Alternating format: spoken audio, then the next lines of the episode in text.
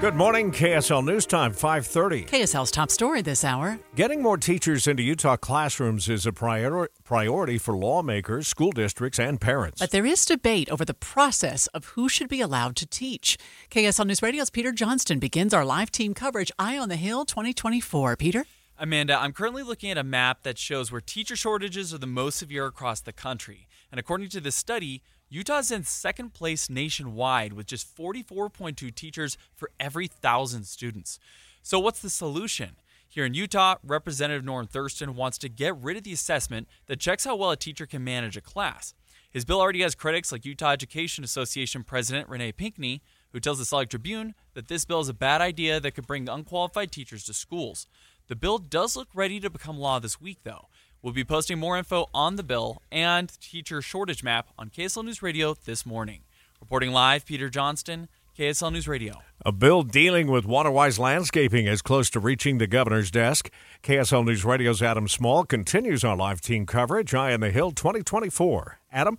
Tim, the bill would set up an incentive program specifically for new resident, residential developments that choose to use less water for their landscapes. Department of Natural Resources Executive Director Joel Ferry says saving water is the best way to go in our situation. It's less disruptive. It saves a lot of money, it saves a lot of time, it saves a lot of effort, and is a better way to perform these tasks. Now, the bill would set up these incentives for projects specifically, so far at least within the Great Salt Lake Basin, which could in turn benefit the Great Salt Lake by saving more water for it. The bill has been substituted, so we know it needs to pass the House, but it could end up having to go back to the Senate before it reaches the governor's desk by Friday. Live Adam Small, KSL News Radio. Veterans exposed to toxins and other hazards during service will no longer have to wait years for VA healthcare coverage. Veterans Affairs says this is the biggest expansion of VA healthcare ever. Terrence Hayes, the VA's press secretary and a veteran of the war in Iraq, explains. It impacts veterans of the Vietnam War, of the Gulf War, Afghanistan, again, Iraq, and all those global war on terror conflicts to, to come into our system and get the care that they have earned. The PACT Act had veterans waiting to be eligible for the plan for up to eight years, but the Biden administration eliminated that. Hayes urges all veterans in Utah to sign up starting on March 5th at the Salt Lake VA Hospital or at va.gov. Eric Cabrera, KSL News Radio. Checking the air quality and detecting wildfires could be improved with the help of a new black carbon sensor.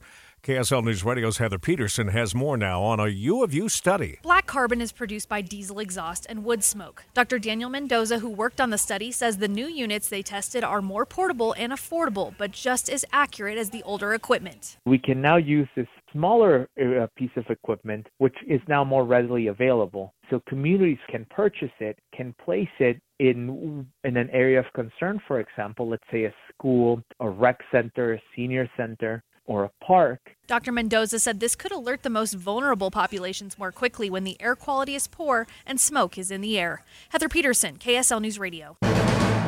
KSL's top national stories now. An update this morning on the cyber attack on United Healthcare, causing problems for pharmacies all over the country. With this latest attack, a pharmacy near Pittsburgh is using the honor system, giving patients their meds now and billing insurance later. It's also risky. Are we actually going to get paid what we should get paid for that prescription. Large pharmacy chains like Walgreens and CVS are reporting only a limited impact from this attack. It's the smaller pharmacies that have been most affected. Many have now switched to paper processing, which is causing delays and backlog. ABC's Lionel Moise says these types of cyber attacks are becoming more common, especially against healthcare companies. Slow going down in Utah County this morning with your first look traffic. Andy's back. And right now we've got uh, the big delay right now in Pay- in uh, well, there's some in Payson, but then there's a bigger backup in Lehi as you try to get past several crashes where uh, vehicles look like crashed into the median uh, going up between uh, Lehi, Main, and uh, SR 92. We've got issues in Parley's Canyon with snowy conditions, Little Cottonwood Canyon closed, and really icy and slick on spots on the west side of Salt Lake County as well. I'm Andy Farnsworth in the KSL Traffic Center. Two months have passed since the Tooele Animal Shelter stopped taking in surrendered animals, but there's a way you can help. KSL News Radio's Michael Commit has more. Michael?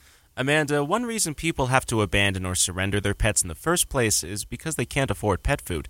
Now, fortunately for them, pet pantries like the one found in Ruff Haven in Salt Lake City help get the help get that to families who need it. We had a woman come and she had like brought several friends to be able to pick up food from Tooele. Ruff Haven's co-founder Christina Pulsifer says others have come from as far away as Logan. Now, if you want to help them, uh, help if you want to help them help at-risk pets, you can find an Amazon or Chewy wish list on Ruff Haven's website. We kind of say that by you supporting us, you're kind of you're supporting a family just like yours.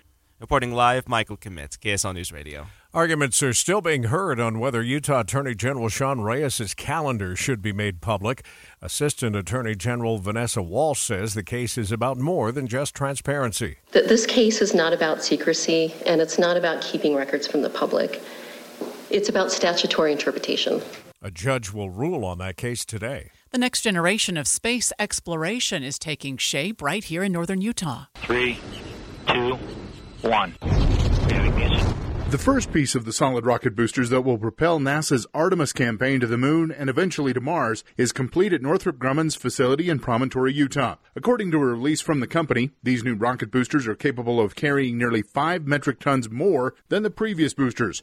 Part of the reason they can do that is because the casing is made of a weight saving carbon fiber composite. A full test of these new boosters is scheduled for later this year. Don Brinkerhoff, KSL News Radio. A bomb threat in Utah apparently was the result of someone being uninvited to a wedding. A man was arrested near Moab last fall after claiming he planted bombs around a wedding venue.